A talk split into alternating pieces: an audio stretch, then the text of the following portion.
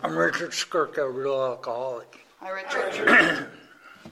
The reason why I say I'm a real alcoholic is on page 21. When I got here, I didn't know what I was.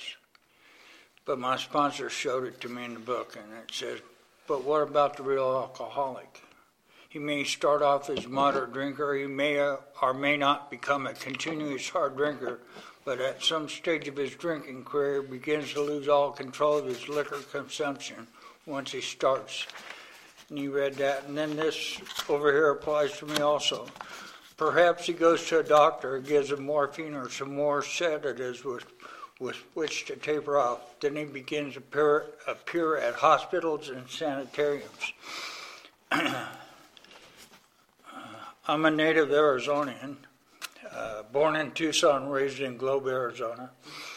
I got an older brother, younger sister. We're about three years apart, all of us, and I don't know if my brother is, or I don't know if my sister is, but she was in the program at one time, but she doesn't need it no more, and that's okay. Uh, you know, uh, I got out of high school, graduated, wood shop rowdy. I learned how to run real fast and uh, track and play football hard, and I took all the all the shop classes I could and all the math classes I could. And I was forced to take Latin because that was my uh, religion thing. Uh, I was raised in a Catholic religion, which I don't uh, practice anymore, but that's okay. I'm glad they're there. Uh, I graduated from school, went to the mines right away, and uh, lasted about uh, maybe four months in the mines, and I got in trouble with the law and they sentenced me to four years in the state penitentiary in Florence. And they gave me an option of four years in the service, and I went to Vietnam for uh, two years. Uh, I got out of service. I did them two tours over there. I was a river rat. I was crazy. I loved it, but I was crazy. And uh, when I came back, uh, they put me in a mental institution. Uh, they didn't discharge me from the service right away, but took me to Balboa Mental Institution. And I spent uh, about six months in mental institution, and they gave me papers that said I was a paranoid schizophrenic. The United States government, and uh, they stripped me of all my medallions, uh, my war stuff,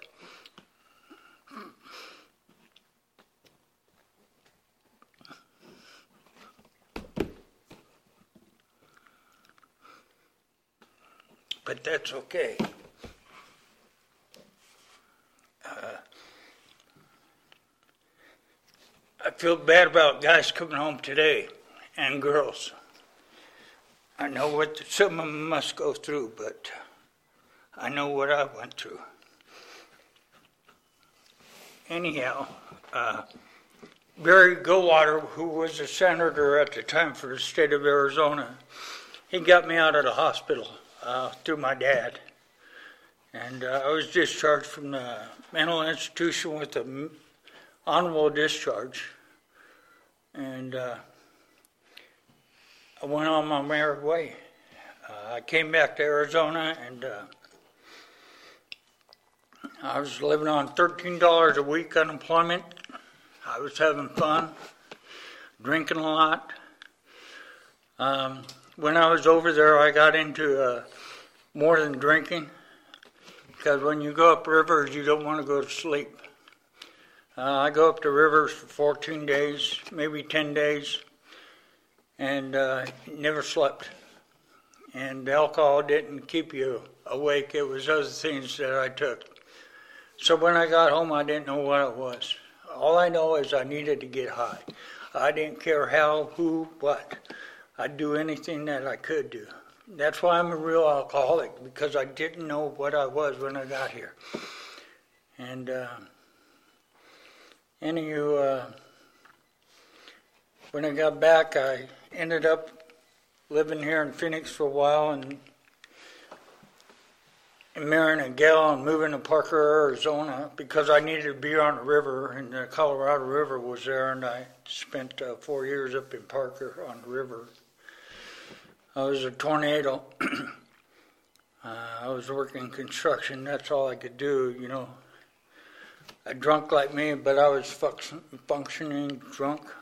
But uh, I had to be, I had to be there all the time. It had to be something. And uh, because of what I was feeling, I didn't want to feel no more, and uh, I felt it for a long time.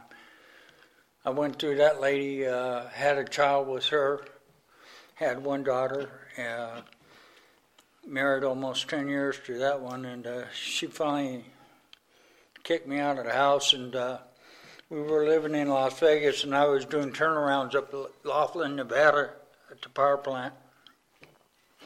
And I remember sitting on Hoover Dam on the backside with my feet dangling and and a beer between my legs and uh, trying to get the courage to jump. And some guy and a girl came by on a motorcycle, and I heard them go by me. and they came walking back to the middle of the dam, and the guy goes, Hey, we just broke down. Can you give us a lift to Wickenburg? Or, uh, yeah, I think it was Wickenburg. I don't know. I had a truck at the time, and I said, Sure. And he said, okay. And I said, no, help me down. I remember that vividly. And them two, those two were angels in my life. Looking back at it, I remember it, but I didn't didn't do it. I guess I was I wanted to, but I was afraid to. I was full of fear. Uh, I don't know what I was afraid of. I mean, I'm badass, you know. That's what I thought, but I had a lot of fear once I got sober. Um, the last two years of my drinking, I really don't know much about. Uh, I know I was working up in the copper mines one more time up at Pinto Valley, right outside of Miami, as a pipe fitter welder. I don't remember much of that last two years of my drinking. I, I don't remember. I do know I had 14 DWIs. Um, I like to drink and drive. Uh, I, I just went everywhere. I just didn't feel comfortable sitting in anybody's place. I didn't feel comfortable sitting in this bar, but I felt comfortable with a bunch of beer, a bunch of alkies in my truck and driving, being in charge and getting stopped, getting pulled over. Been in Yuma, Pine Top, uh, there's a there's a place right before you get to Parker, that junction there before you get into Quartzsite and uh, and Parker turn off there. I forget the name of that little town right there. What? Not Salome. Yeah, Salome. They got a jail there. They got two gates there. One goes in get in, another one, and you're in a cell. And the deck of cards of only, I think it was about 48 cards.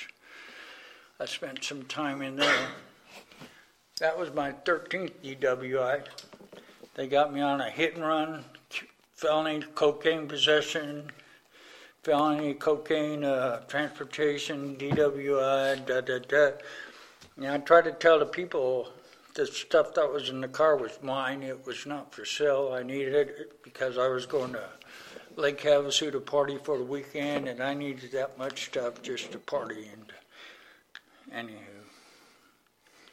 But uh, the mines finally closed. I ended up, I, I, worked there two years, and within one week, I was homeless. Uh, I didn't have no money. I was making good money, didn't have no money. I ended up being a homeless Vietnam vet uh, down at uh, 3rd Street in Washington.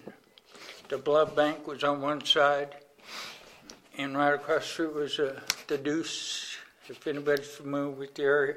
And I loved going in the bars down there because there was no mirrors.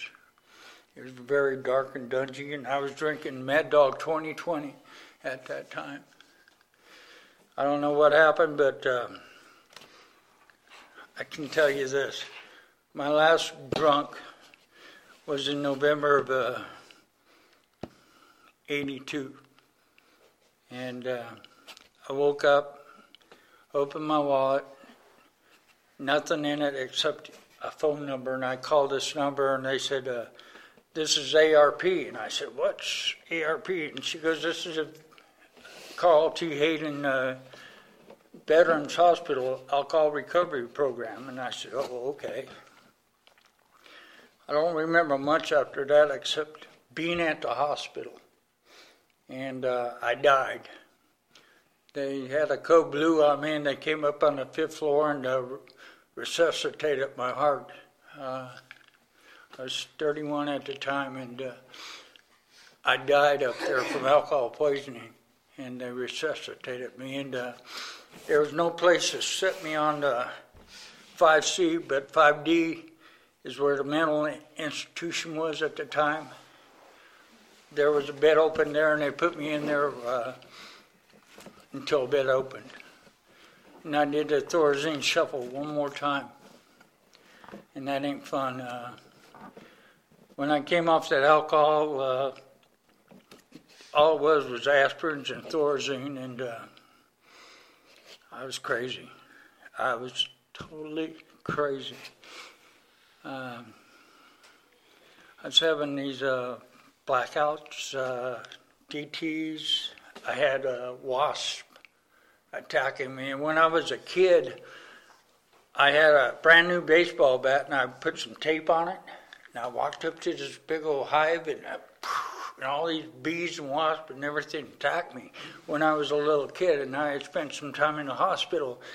And since I got sober, I think that's what them DTs were all about was them wasps and bees back on me because that was such a trauma when I was a kid. I really believe that. I mean, I don't know, but just, you know, I believed it. And uh, anyway, that was in November of uh, 82.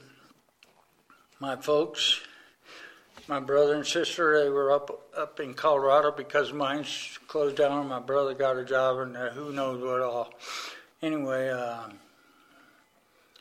January 7th, 1983 is my sobriety date. I haven't found it necessary to take a drink since that day. Uh, there was an old, uh, the Salt River Intergroup was down there right by the hospital, and Gifton was there and stuff. And you just go to a meeting. Uh, finally, finally got to leave the hospital and walked over there to a meeting, and uh, that was where I first went to an AA meeting. And then a bunch of you guys came by the hospital and uh, took me to Shookers way back when. You guys took me up to Black Canyon City. I met Smitty. It's been a trip. I didn't think I'd make it. I didn't think I could get three months. I didn't think I could get two days. You know, I didn't think I could do it. And I couldn't do it. That was the biggest thing. I could not do it. I could not do it. I needed help, but I couldn't ask for help. What happened was I was uh, about five months sober. I was living in a halfway house, and uh, I went down to the courts and turned myself in, and la di da di da, and time to face the music. Don't do that, but I did it, and. Uh, I was looking at some prison time for all the DWIs, and instead they gave me a year probation and took away my driving privilege in the state of Arizona. And uh, I was going to a meeting. It was uh, Cactus Capers. There was very few meetings in Phoenix at the time, and this was on Sunday. My dad lived around the corner, my mom and dad. And so I went to Cactus Capers, and I was there fixing stuff up and my probation officer came in. I thought, oh shit, he's checking on me. And I told this guy, you know, my PO's here. And don't worry. Anyway, uh, the meeting started and he's still there. I'm going, oh man, he's really checking on me. I mean, it, it's all about me, you know. And then they asked about birthdays, and uh, Bill was his name. The probation officer stood up and got a 10 year chip. After the meeting, he says, I need to see you in my office Monday, and don't be, don't be late. You best be there. And I walked in there, and he goes, I want you out of this state. I said, okay, I'm ready to go. I, you know, I've been wanting to go back to Vegas. And he goes, it's, it's time for you to leave now. And it was St. Patty's Day. I'll never forget it. I went down to Sky Harbor Airport and I got on a plane and I flew to Las Vegas. A lot of people were saying I was on a running drunk, except for one guy, Dean. I, I had a sponsor and his name was Dean, and he talked to the word of if, if.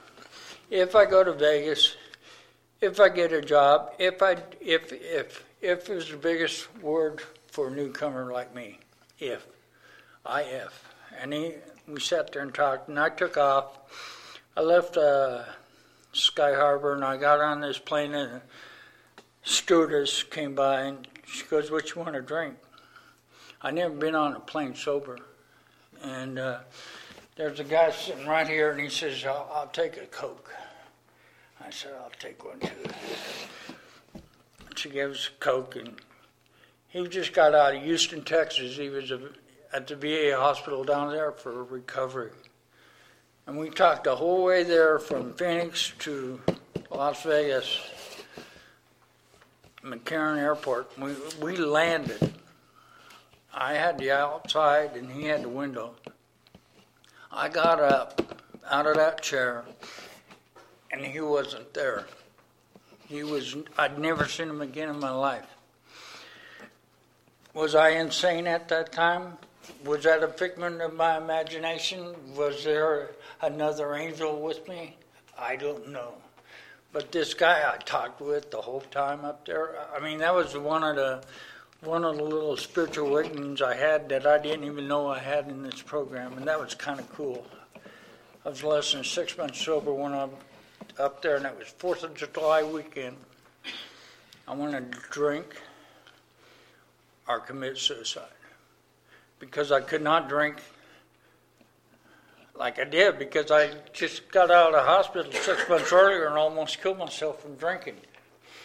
And uh, I was sitting in a Annie Oakley club up there, and there's about 150 people in there. And uh, every time you guys said higher power, I heard the word Jesus Christ, and you guys pissed me off. I didn't want nothing to do with this JC stuff. But that ain't what you were saying, but my disease was telling me to run. Run. This is what these people are doing, their religion. Run. But I didn't run. And I ended up meeting a guy. I was ready to commit suicide. I went outside and Dan was there.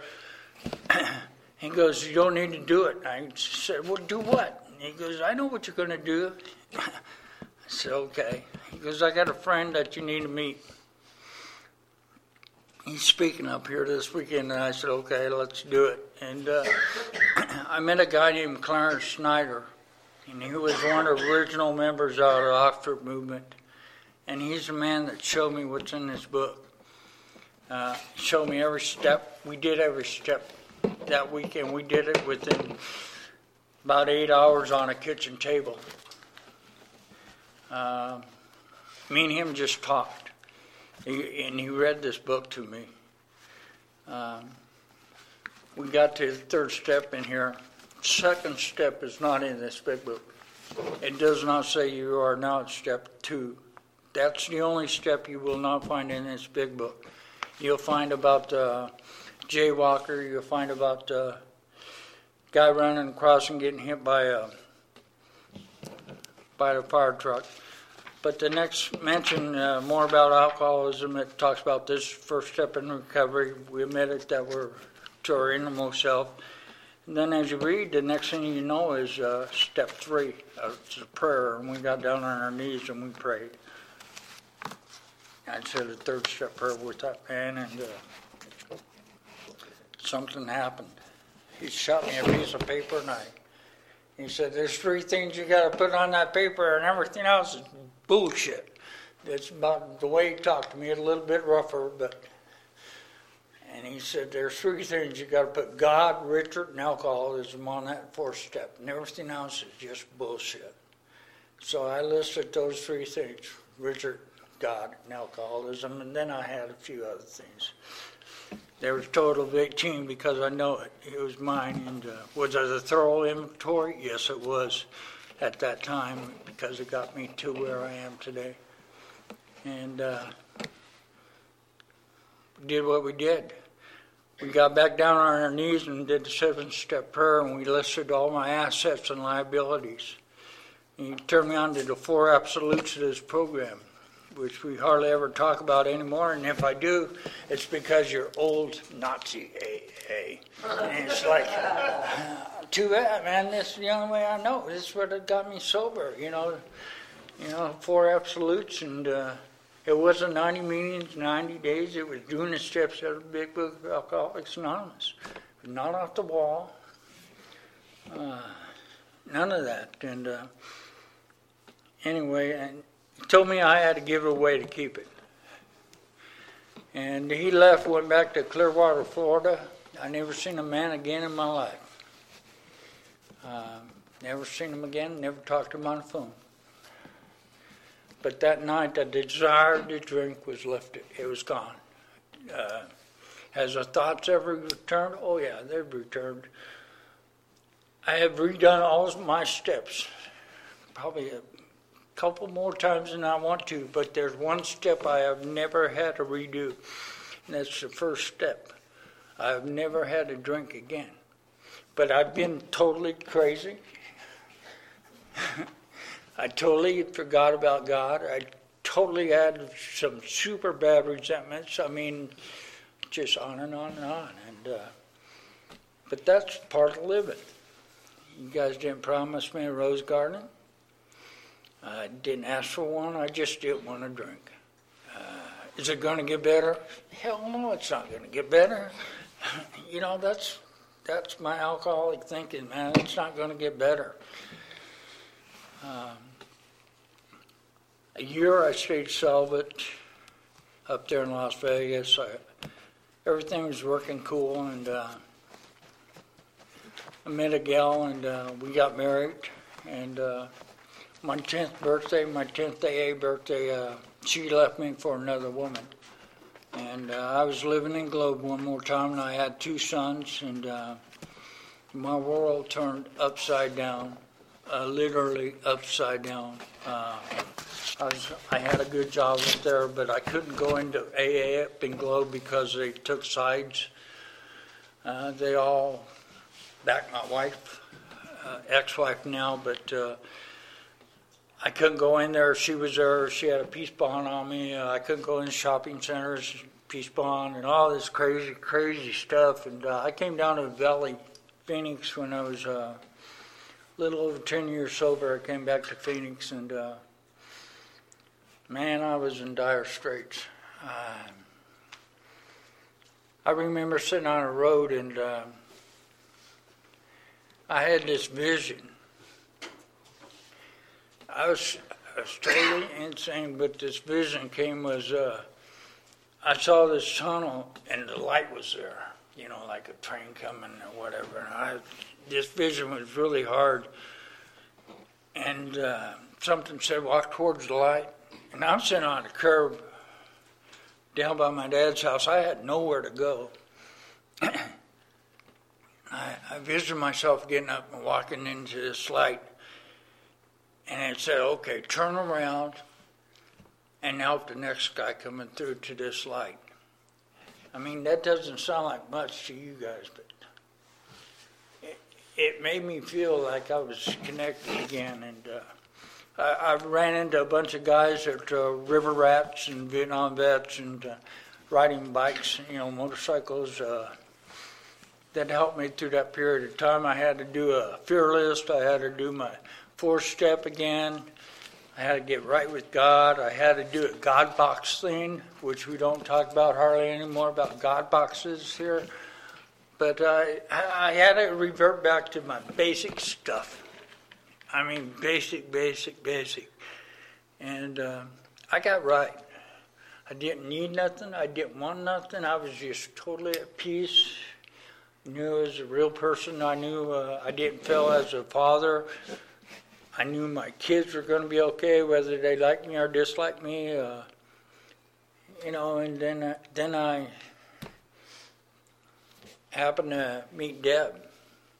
And the first time I saw her, she was with a guy, and I didn't want nothing to do with her because I won't I won't mess with your woman.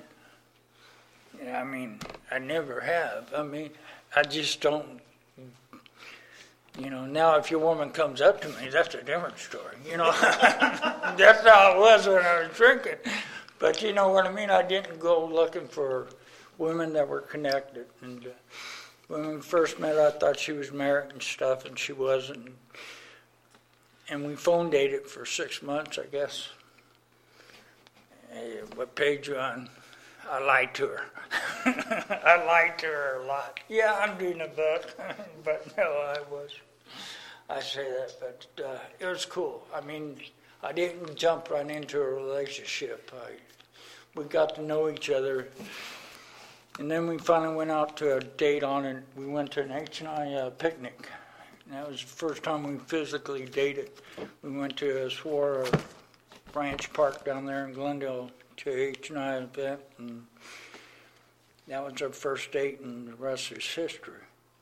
She's been through me, and then at 14 years sober, I was back up on the fifth floor again, mentally insane.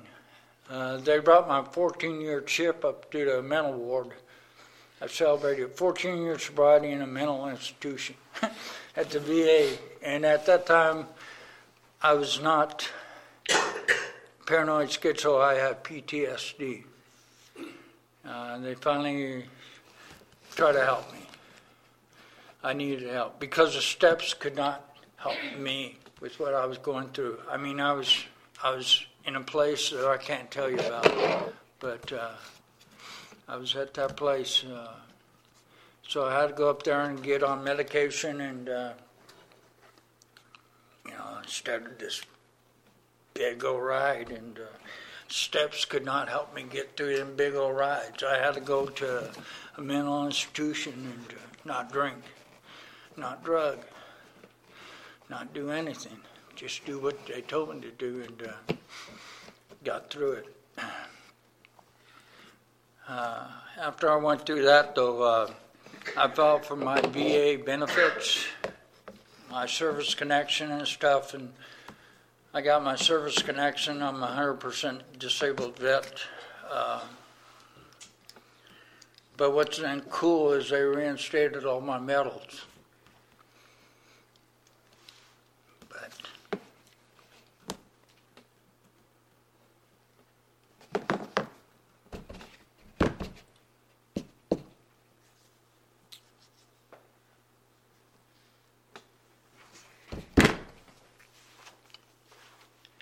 love it or leave it. I put that on when I was 17 years old. You know, I believe in it.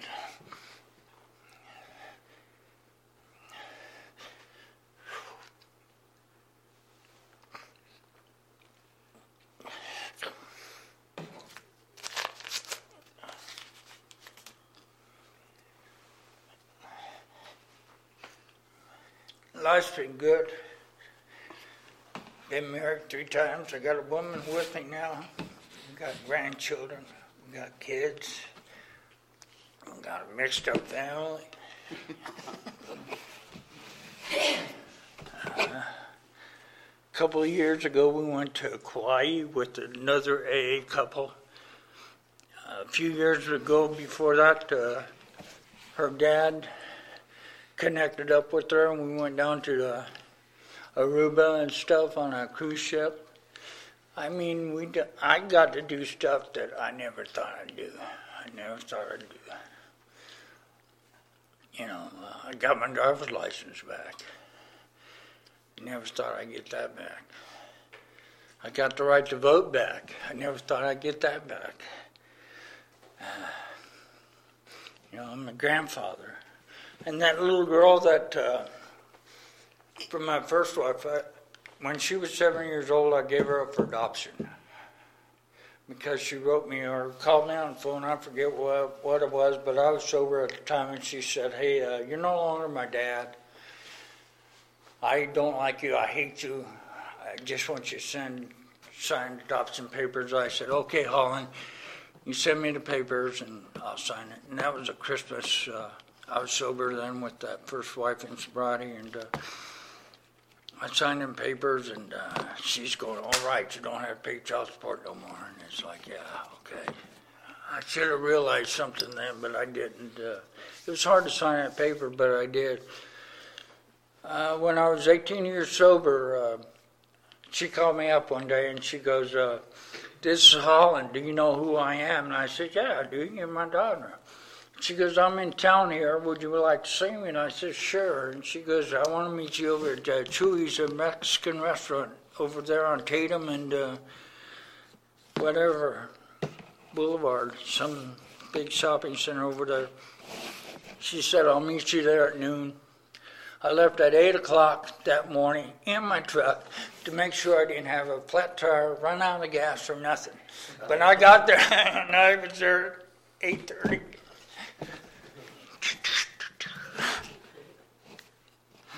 But uh, I got to reconnect with her. And then she came back out. She was in California, and she grew up in uh, Pennsylvania with her mother and uh, father that that did the best he could with her. Uh, but soon as she got old enough, she went to California. So that kind of tells me about her childhood. You know, she sort of went from the east to the west coast, and she came back second time, and Deb and I got to meet her, and she came over to tell us uh, to introduce her to her new husband to be, and asked us to come to her wedding, not to give her away, but to be at her wedding, and we went out there and uh, had fun. The day I went to Ron Wheathorn's uh, memorial, he was a friend. Uh, I was getting dressed to go to his uh, memorial. The phone rang, and it was my daughter. And she's been married six, seven months, I don't know. Her husband was killed that day. Uh, she rode up, she rides bikes. Uh, she's a motorcycle freak, just like her dad. And uh, she rode up on him, and she was the first one there to find him. But he was dead, and I said, I'll come out right now. And she said, No, Mom's here, and I don't want that to happen. So, anywho, uh, that was strange. But I still got that connection with that daughter I never had connection with for 18 years. Today, I still have that connection. You know, I never thought that would happen again. I mean, there's so much stuff that's happening in sobriety that we don't even think about. Every one of us in this room said something miraculously happened, and we just sometimes forget about it. But within closing, I want to just say uh, two things. this is what the old timers told me when I got here was before you bend your elbow, Richard, bend a knee. And I thought, you guys are stupid. But I tried it. but before you bend an elbow, bend your knee. And the other thing was the ABCs. Indian Joe told me this one when I first got sober ABC admit, begin, and continue to do something about your alcoholism. And thank you for calling on me to come out here. Thanks.